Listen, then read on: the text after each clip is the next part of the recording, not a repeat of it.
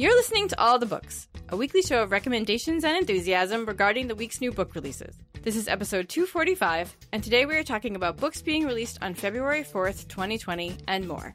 I'm Liberty Hardy, here with Rebecca Schinsky, and we're coming to you from BookRiot.com. Hello. Hi! It's Hi. February. Not technically It when is. we're recording this, but it will be. Yep. And it's a leap year, which is exciting. Mhm. You're gonna get a bonus day of the month Yep. I wanted to do something fun, so I'm taking a me day. on Leap Day. Yeah, I was gonna do like a whole day of reading, but then I was like, I kind of want a massage. So Ooh, my boyfriend yeah. was like, I'll buy you a massage. So I That called the spa and I was Mhm. like, I would like to book an appointment for a massage. And they're like, Have you been here before? And I was like, No, this is a treat from my boyfriend. And they're like, Is he going to be coming with you? And I was like, No, I said this was a treat. yeah, yeah. I make boyfriend jokes, but he's a nice guy. Although, um, this is a true story, sort of, in parts. Uh, the other day, I went to interview Erin Morgenstern, uh, about Mhm. two hours from where I live, and while I was gone, apparently, the town decided I get home, like it's late at night, and I'm driving home, and as I take the exit to where I live, well, I mean to my town, there's a sign that wasn't there before. It's a it's an image of a person reading a book with an arrow pointing, and it's like pointing in the direction of my house. And I was like, did my did my boyfriend like sell all my books while I was gone? Like ha- have like all the delivery people in town gotten Oh. together and been like, listen, we can't take any more books from this woman. We got to do something. So like, let's just put signs pointing to her house. and it's just strangers wandering through your house picking up your books. Yeah.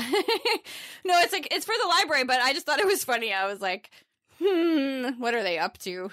That's amazing. Well, we have some we have some news to share with our listener Yeah. friends today. That this is my last episode of all the books. yep. Oh, I have such mixed feelings. It's been so awesome doing this show. And don't worry, friends, nothing bad is happening. Um, but we're doing two episodes a week now of the Book Riot podcast, and there's a lot of reading for that. And over time, it becomes really hard to keep up with the reading for this show, at least for me, because I don't read as fast as Liberty does. Who does? I know, right? It's true. It's an impossible standard. I Like, ruin everyone.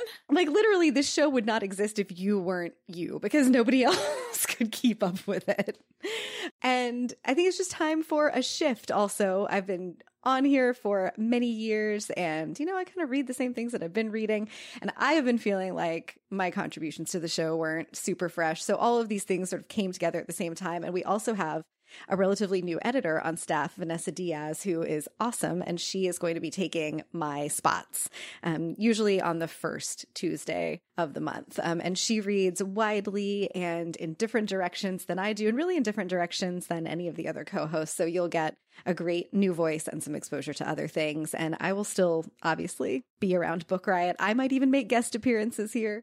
Um, but this is my last one, and thank you all for the adventure of 245 episodes. This has been like I think it has turned into something that neither Liberty or I like had any concept that would be when we started the show. Yeah. Yeah, we love you. All right, let's talk about books because Okay. I'm going to get upset. Okay. um, before we do that, let's listen to a sponsor. This episode is sponsored by Sourcebooks and Me and White Supremacy Combat Racism, Change the World, and Become a Good Ancestor by Layla F. Saad. Layla Saad began the Me and White Supremacy hashtag on Instagram as a way to open people's eyes and become more aware of their behaviors. She asked them to participate in a 28 day journey to dismantle the privilege within themselves so they could stop inflicting damage, often unconsciously, on people of color. Over 100,000 people responded to that call to, a- to action by downloading the workbook. New York Times bestselling authors including Elizabeth Gilbert, Glennon Doyle, and Robin DiAngelo, and celebrities like Anne Hathaway and Sophia Bush have called Layla Saad and Me and White Supremacy important, imperative, life changing, and indispensable. Updated and expanded from the original workbook, Me and White Supremacy takes the work deeper by adding more historical and cultural context, sharing moving stories and anecdotes, and including expanded definitions, examples, and further resources. The numbers show that people are ready to do this work, and Layla Saad gives it to them and teaches all of us how to become good ancestors and to live and work in a way that leaves a legacy of healing and liberation for those who come after us. Okay, so my first pick for today is a book about books, sort of. It's a novella, and like so, it's very small, and I can't tell you very much about it because it's a novella. It's like a hundred something pages, um, but it's amazing. It's called "Upright Women Wanted" by Sarah Gailey, which is a hilarious title, and it it was like pitched as like queer librarians do crime, and I was like, I'm in, I'm Mm. sold. Um, so it- oh, uh, queer librarians do crime on horseback, which is even, even better. better. Yeah, so it's like set in the nearish future American West. There is a young woman named Esther. She has run away because the country is kind of in a fascist way now, and she is to be married. Her father has an arranged a marriage for her, uh, which is awful. But the even worse parts of her life are that she, the man she is supposed to marry, used to be engaged to her best friend, who was also Esther's love and the love of her life. Who and her best friend has been executed for uh, uh, being in possession of resistance propaganda. Ooh. So things r- are terrible. And Esther runs away. She stows away in the back of the librarian's bookmobile wagon because she has these ideas about librarians that um, they have, you know, that they're on the straight and narrow and they promote uh, the approved materials of the government and the patriarchy. And she thinks that they can help her because she feels like she has done something wrong, you know, and been, and the way that she is is wrong. And so she wants them to help her. But what she doesn't know, you know, is basically like they laugh at her because these are queer rebel librarians and they are fighting they're on the resistance and they travel around doing dangerous work they are spies and they are delivering important packages and so she's actually found her people is basically what it is is like she's you know it's like she's joined the rebel resistance you know if this was star wars. Um and she's you know gonna make new friends and fall in love again and there's crime and adventure. It's a wild adventure story, but also, you know, it's in it's it's really fun, but also like it houses an important message, you know, that you know there are people in the world still who are not safe because of their their religion or their race or the people that they love and that resistance is important that you know keep fighting um so it's so great sarah gailey has like i think this is the first of three books coming out this year they are just working really hard um, so this is the first of the fabulous Sarah Gailey books this year. It is called Upright Women Wanted, and it's out today. that sounds like it was just factory made for you. Yeah, it's so good. That's awesome. Before I get into my first pick, I want to just let you know that a weird thing happened this time around where usually we either don't know the sponsors as we're picking the books or we know who the sponsors of the show are. And if we want to recommend one of those titles, we do it on a different episode just so that there's never any appearance even of anything weird going on. I think you all know after this many episodes of this podcast that uh, we don't sell good reviews of a book on the show just because a publisher has bought advertising. So I had been planning to recommend this next book. I really, really loved it. We didn't know that it was also a sponsor, and um, or at least we didn't know it was a sponsor until after I recorded the spot. And rather than pull this or try to rearrange it, we trust y'all to make your own decisions about it. I think you'll be able to hear in my voice. This is a really genuine recommendation. It also happens to be that the publisher sponsored this episode of the podcast for this title. You can take that however you want to.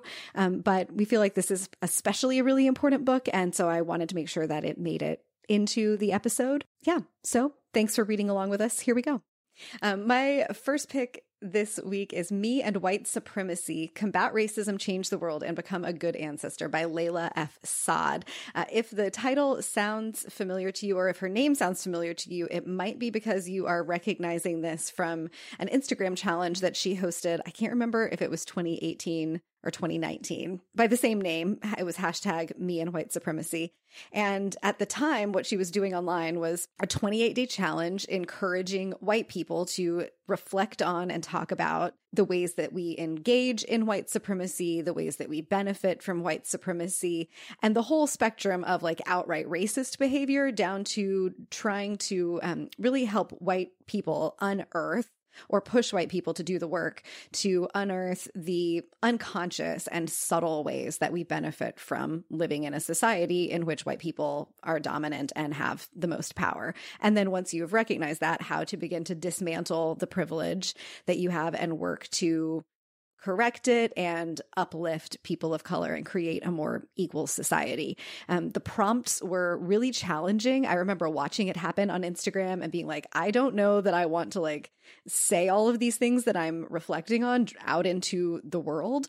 Um, people who participated publicly, I really had a lot of respect for and admiration that they were engaging in it so openly. And um, I'm so happy to see that that challenge has been expanded into this book um, that is like part history, part how to, and like deeply a workbook that is still structured into 28 days. So the book actually came out last week. It came out on January 28th. I didn't see an early copy of it. I'm not sure if they made them or not. I didn't receive one if they did. So I have just had my copy for two days. Um, and I, I've therefore only completed a couple days worth of the activities um, but i've been looking through it it's um, it's really wonderful and it's very challenging in the way that something like this should be challenging. Uh, this is a book that's intended for white people who want to do the work to really understand um, what it means to be a white person living in a white supremacist society and to unpack all of the ways that we benefit from that and feed into the system even unintentionally. Um, it's hard. It's hard work. Um, it's a big thing to be looking at. And I feel like this is a great companion book. Like it's a step two um, from Ijeoma Oluo's So You Want to Talk About Race. Um, that if you read that when I was that last year, it was either 2018 or 2019. Um, if you read that and found it to be a good jumping off point for conversations with other people in your life or conversations with yourself that um, reshaped thinking, I think these come as a good like one two punch together. That um, so you want to talk about race is a good sort of grounding starter to have language around things. And me and white supremacy is like a next step into um, really looking at your own personal involvement, the ways that you benefit, understanding understanding like just how complex privilege and, and, the intersections of different kinds of privilege and identity are. And it has really great practical, grounded steps for things that you can do and takes it out of theory and into like, okay, so you're a white person and you want to be an ally and you want to be part of solving the problem. Here's how to begin doing the work in your daily life. As I said, like really challenging in all the ways that it should be. I think we should be uncomfortable in these conversations because they are about difficult things and they ask us to reflect on parts of ourselves that we might not want to look at, but we have to look at them if the world is going to change and become more equal and accessible. This is really important. Um, if if you're looking for, I don't know, a New Year's resolution or a way to expand your own social justice involvement or social justice practices, this feels especially important to me in an election year. I just can't recommend this book um, and the work around it enough. So that's Me and White Supremacy by Layla F. Saad. I'm gonna go in a completely different direction now, like very, very different. Uh, so my next pick is Things in Jars by Jess Kidd. I love Jess Kidd. Like I figured out like I'm very patient in most aspects of my life. Like I can wait in line forever. No one's going to die if you don't get to the front of the line right away. You know, I drive the speed limit. People hate it, but I drive the speed limit because I'm just like, hey, I'm listening to music and I don't have to get anywhere like so fast. You know, I'm very patient about a lot of things, but like when it comes to books, I expend all of my energy being impatient. And Jess Kidd's books come out in the UK before they come out here, and I do not like to wait. I don't. So I always send away for them. I have my friends send them to me, um, which was the case with this one as well. It's so good. Um, uh, Jess Kidd wrote himself, which I've talked about on the show, and also The Last Resort of Mr. Flood, which I talked about on the show. Um, this one is very similar, I would say, also to like The Mermaid and Mrs. Hancock, which I talked about on the show. Um, and also, I apparently have like a, you know, I like this kind of book. and also, like Once Upon a River, the Diane Setterfield, if you read that a couple years ago, um, it is a sort of supernatural gothic mystery. It is about Bridie Devine, who is a redheaded detective in Victorian London. She is a dagger toting, pipe smoking, bonnet wearing badass who also performs minor surgery. Um, and she ha- it kind of takes place in two parts and the first part kind of explains what's coming later um, she takes assignments from scotland yard uh, and there have been some strange deaths as well as some um, unearthings in crypts that that she has been asked to investigate uh, and later on uh, Bridie is going to be hired by the very important Sir Edmund Berwick to find his daughter Christabel Berwick. Uh, and what we learn about Christabel is that she is six years old. She has been hidden away from the world because uh, she has some supernatural powers. She also has some mighty sharp teeth, and she might possibly be a mermaid kind of creature. Ooh. She can sort of read minds, and so the world doesn't know about Christabel, but now Christabel is missing, and Bridie has been hired to find her. Helping uh, Bridie find Christabel is her housemaid Cora, who is seven feet tall, and also the tattooed ghost of a pugilist, which is actually just a boxer, but I just love using the word pugilist Such a good word. named Ruby. So they are going to help Bridie. Uh, it is dangerous. It is scary. It is grotesque. All of this takes place in the seamy underbelly of Victorian London, um, which is it seems to be a very popular place to set books. Victorian London, like Yeah. if you like were gonna pick places in the world that books are set, it has to be way up there. It's just like such a great setting, and like I said, it does take place in like two different time periods. Um, and I I want a sequel. Like I really want a sequel because I enjoyed this so much. It's so unusual and weird and also gross. It's so Liberty Wheelhouse. Um, and also I want, I want her to say, "I swear by my pretty floral bonnet, I will end you," which is just you know the the sci-fi nerd to be coming out. But it's so much fun. Um, it is called Things in Jars, which there will be, uh, by Jess Kidd. You're just solidly in your wheelhouse today. Yeah. It's beautiful. Backlist last week too, just like murder and historic criminals and yay. Uh, okay, my next one is Heathcliff Redux, a novella and stories by Lily Tuck. Um, Lily Tuck is the author of one of my favorite books of all time, I Married You for Happiness. And as indicated by the subtitle, this is a novella and stories. I love a short story collection. I um, notoriously hate it when a short story collection begins with a novella. Like, I think it just tends to kill the momentum. Basically, this book should have just been published as the novella. The novella is 157 pages. Like, it's a book by itself. Or maybe it's 57 pages. It's long. I think it might be 157. I don't remember. Yeah, it's 157. I just checked. Okay, well, now that you've all come on that journey with me, I think this should have just been the novella. Um, the novella is the title story, Heathcliff Redux. It is about a woman who lives in um, not quite rural Virginia, but it's it's set in like the 60s. She's wealthy. Um, she and her husband are wealthy. They live on a farm, ride horses, they play polo. She's a little bit bored, and this sort of rough character comes to town that all the ladies have a crush on.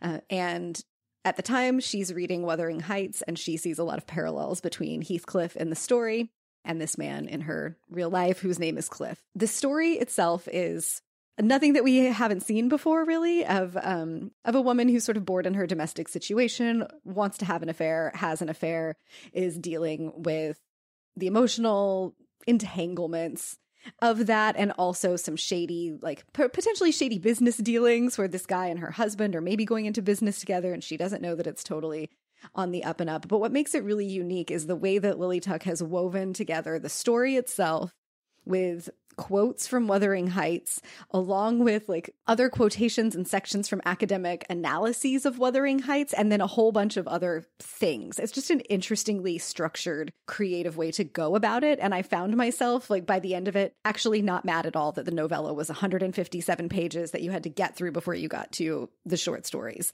Um, the short stories themselves at the end of the book are legit short stories that are you know like 10 to 20 pages a piece um, i really really loved the first one of those. Uh, it is called labyrinth and it's inspired by a previous piece that tuck had read where the piece was inspired by a photo that an author had seen. And so she presents a photo at the beginning of the story um, that's four friends sitting around a table and she imagines who these people are and what conversation they're having and what the entanglements of their lives have been and there are a couple of other ones. All of the stories are concerned with domestic life, sort of the quiet complexities of relationships. And that's something that Tuck does really well, like very sharply, but in such a subtle way that you don't realize like exactly how sharp it's how like how sharp it is until it's had some time to sink in.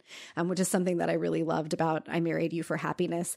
I I do want to say like the stories are all set in the 60s and the characters are middle aged to like older white women and there's some like uncomfortable race stuff on the page that's attributed to the characters lines of thinking and it does seem realistic for the time for Virginia in the 60s.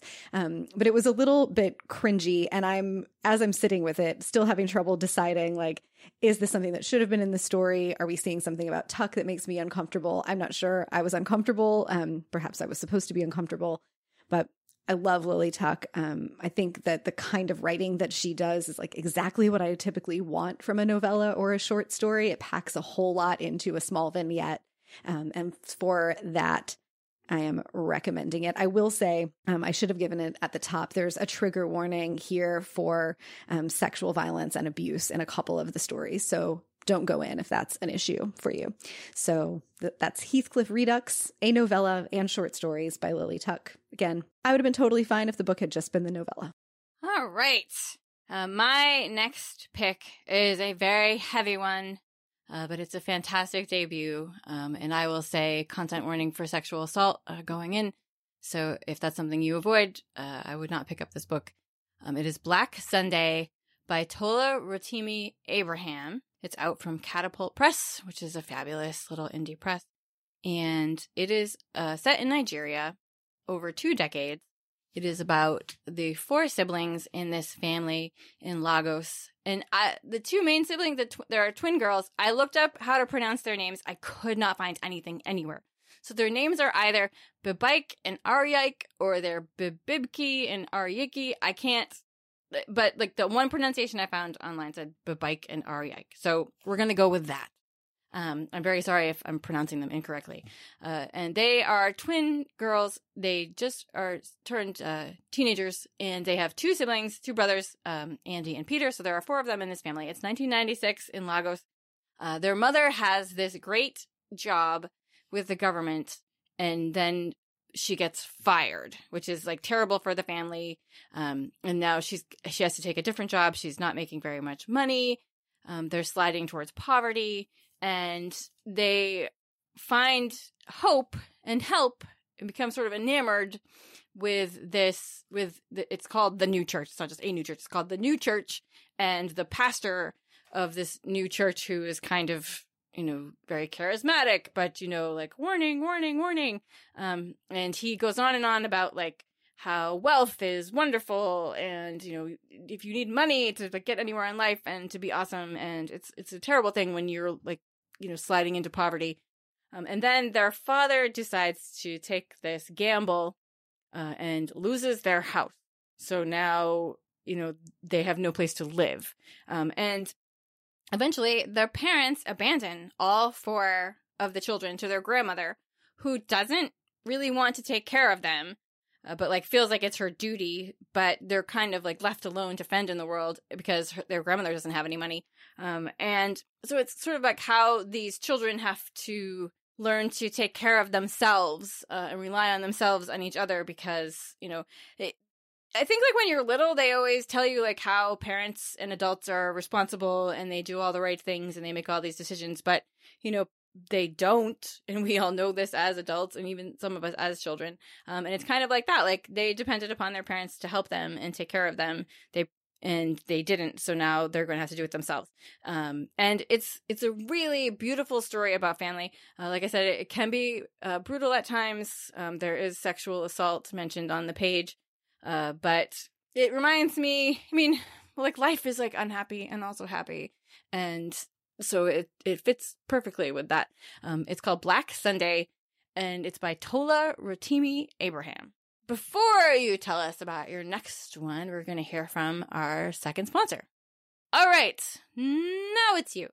This one is straight from my wheelhouse. And also, I haven't read it yet because it comes out today. It's from a small publisher, and I could not get my hands on an early copy. But I would be remiss to not talk about this book, especially on my final episode of ATB here. It's the Toni Morrison Book Club by Juda Bennett, Winnifred Brown Glaude, Cassandra Jackson, and Piper Kendrix Williams. Um, this is a group memoir by the four friends. They are very diverse. Some are black, some are white, some are gay, some are straight. Um, they have immigrant experience and American born experience, and they form a book club using Toni Morrison's novels to create like deep and really open, revealing conversation about the problems of everyday racism and basically what it's like to be alive today. Um, from the synopsis, it says they tackle everything from first love and soul train to police brutality and the Black Lives Matter movement. And they take up what it means to read challenging literature collaboratively and to learn in public as an act of individual reckoning and social resistance. Um, my colleague Jeff did manage to get his hands on an early copy of this and told me that it was really wonderful. I'm like very horrible at staying active in book clubs. I love the concept of it, but I think this is a new way to think about a book club moving through the work of a specific author, especially one like Toni Morrison, and really grounding it in how these books fit into life today, what they reflect about culture, how they can push us and challenge us. Um, especially this year is the 50th anniversary of the publication of The Bluest Eye, which is just incredible. Um, I reread that every year or two, and it's it's like still so sharp and applicable and powerful.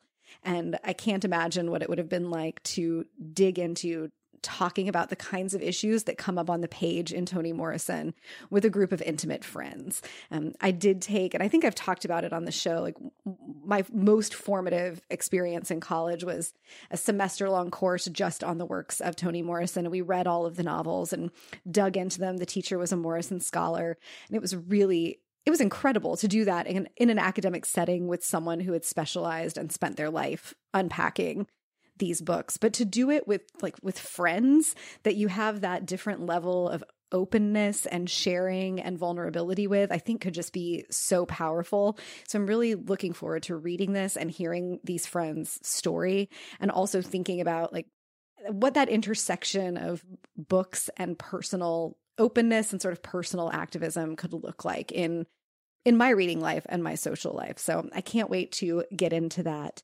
It's the Toni Morrison Book Club by Juda Bennett, Winnifred Brown Glaude, Cassandra Jackson, and Piper Kendrix Williams. All right, my last pick today is called My Autobiography of Carson McCullers by Jenn Shapland. I love this book. It is one of those memoirs that we see more and more of today that also takes on another form. It's it's nonfiction, it's a biography. It's told in these tiny little segments, and it's so beautiful.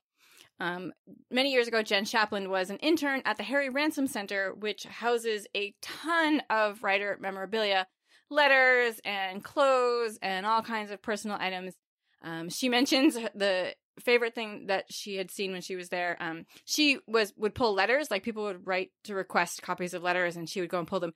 And she had to uh, grabbed these letters uh, by one of Norman Mailer's mistresses, in which she addressed him in each one as "Dear American," we'll just say poop head, which is just so perfect and hilarious. And also, I love that they made the, this into that museum. They made there they made to the to that museum. Um, but moving on, so she gets this request one day for letters uh, from someone uh, between Carson McCullers and a woman named Anne Marie. Carson McCullers is, you might know, very famous American novelist, wrote The Heart is a Lonely Hunter, uh, many other books, died very young. And so she, Jenn Chap- Shapland goes and pulls these letters up and she discovers these eight letters from Anne Marie to Carson McCullers in which it is very apparent that these women had been lovers and that they had broken up. Um, and now what we know about Carson McCullers is that she was married to a man twice, twice to the same man. Um, she died young, like I said. And it, this is like a revelation to Jenn Shapland, partly because it's very personal to her. Uh, when she was in her 20s, she spent six years in a relationship with a woman in which they kind of hid that fact and claimed to be roommates the whole time, uh, which didn't do anything for their like it was she feels like it was unhealthy now like to have done that. And she kind of like blew it up uh in in her 20s and ended the relationship uh, badly. And you know so now she's like thinking about like how Carson McCullers people don't know the story about her. And Anne Marie was a Swiss heiress. She was a writer. She was a photographer and nobody knows anything about her. And so Jenn Shapland sees this as a way to sort of rewrite Carson McCullers' story like not at first realizing that she is also, you know, trying to tell her own story. Um, so she goes and she stays at Carson McCullers' house. Like she gets a chance to stay there Oh wow. and like hang out in her bathtub and like do all these things. She goes to Yaddo, which is an artist colony in New York uh, that uh, Carson McCullers spent a lot of time at, and she feels like she is reclaiming her story and in doing that, you know, posthumously giving her the the truth, uh, you know, the the story that she actually lived. Like she wants to bring it to light, and you know, also healing herself and learning about herself. Um, like I said, it's the structure is so beautiful. It's in these like little tiny segments and it makes it so easy to read and, and they're just so perfect.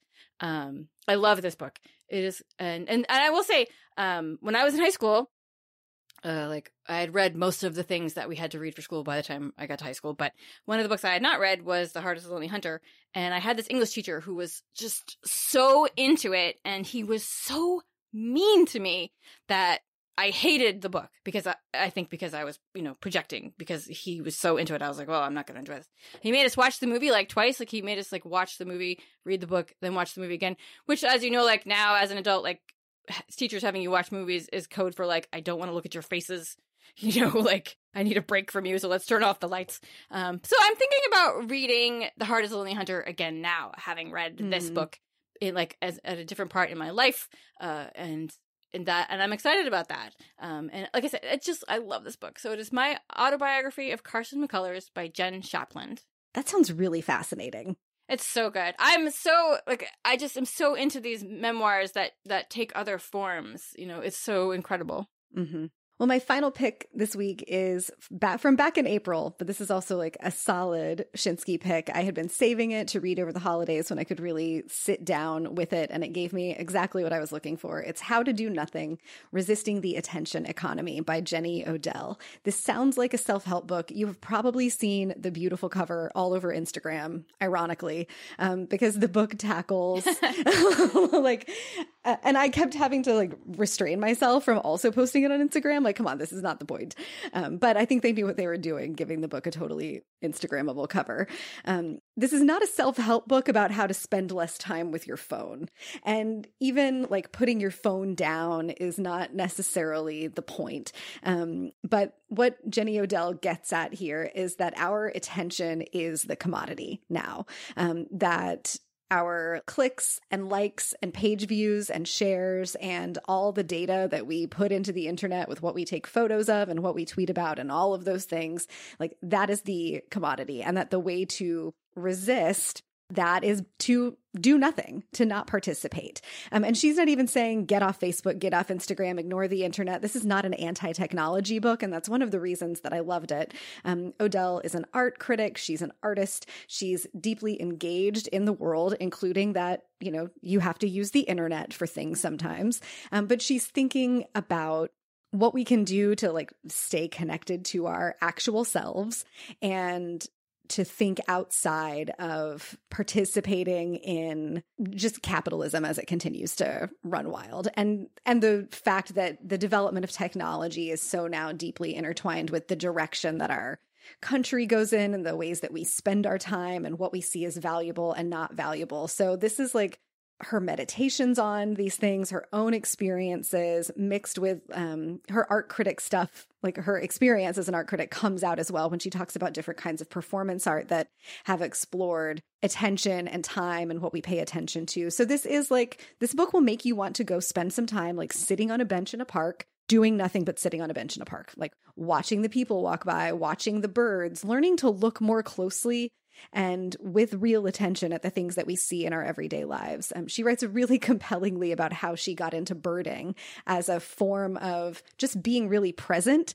Um, and it's what I loved about this book is that it is really grounded. Like, this is not a, and I'm like, I'm here for a little woo woo y'all have been listening to this show, but it's not, this is not like a meditation book. This is not a new age spirituality book. This is like how to be more present in the world and how to think about being more present in the world by paying attention to what we pay attention to and realizing that like when we're spending 15 minutes scrolling through Instagram, that's not it's not mindless and it's not um, without impact or without consequence that that has an impact on us um, and it has an impact on the economy that we participate in because we're giving our attention to that thing instead of to a person who's in front of us or instead of like going to take a walk um, or being really out in the world. And I loved that she frames participating in the world in this way as an act of resistance.